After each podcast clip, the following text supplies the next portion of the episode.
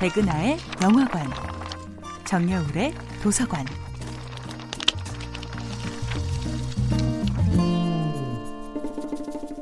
안녕하세요. 여러분과 아름답고 풍요로운 책 이야기를 나누고 있는 작가 정여울입니다.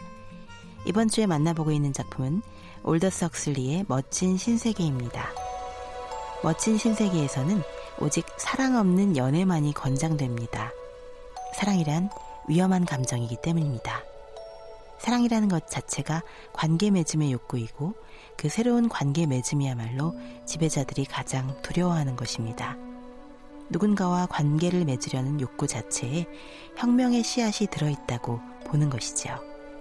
관계 맺으면 이야기하고 싶고 이야기하면 할수록 이 세계에 뭔가 문제가 있음을 깨달을 테니까요. 그런 멋진 신세계에서 야만인 조는 처음으로 진정한 사랑을 꿈꿉니다. 그는 소마와 촉감 영화를 비롯한 멋진 신세계의 모든 쾌락에 저항해야만 자신의 머리로, 자신의 감각으로, 자신의 진정한 인생을 살 수 있다는 것을 깨닫습니다. 야만인 조는 소마 없이 사는 삶, 불행해질 권리가 있는 삶을 요구합니다. 멋진 신세계의 평화를 위협하는 이질적인 존재, 야만인 조는 눈물 없는 세계, 비극 없는 세계, 저항 없는 세계를 믿을 수가 없습니다.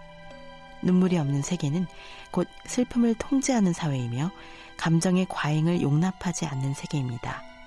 그러나 그 감정의 과잉이야말로 이야기의 원천이며 저항의 원천이고 나아가 예술의 원천이 됩니다. 야만인 조는 어떤 고등교육도 받은 적이 없지만 소마에 중독되지 않은 희귀한 인간이었기 때문에 본능적으로 눈물의 소중함을 격렬하게 옹호합니다. 멋진 신세계는 첨단 과학의 진보를 집대성한 도시로 보이지만 실은 인간의 가장 보수적인 욕망을 구현하는 정지된 세계였습니다.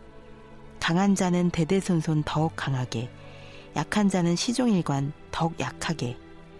이런 사회에서는 어떤 새로운 꿈도 새로운 사랑도 시작될 수 없습니다. 야만인 조는 그 멋진 신세계의 행복을 거부하고 고통과 불확실성으로 가득한 사랑과 혁명의 길을 걸어가려고 합니다.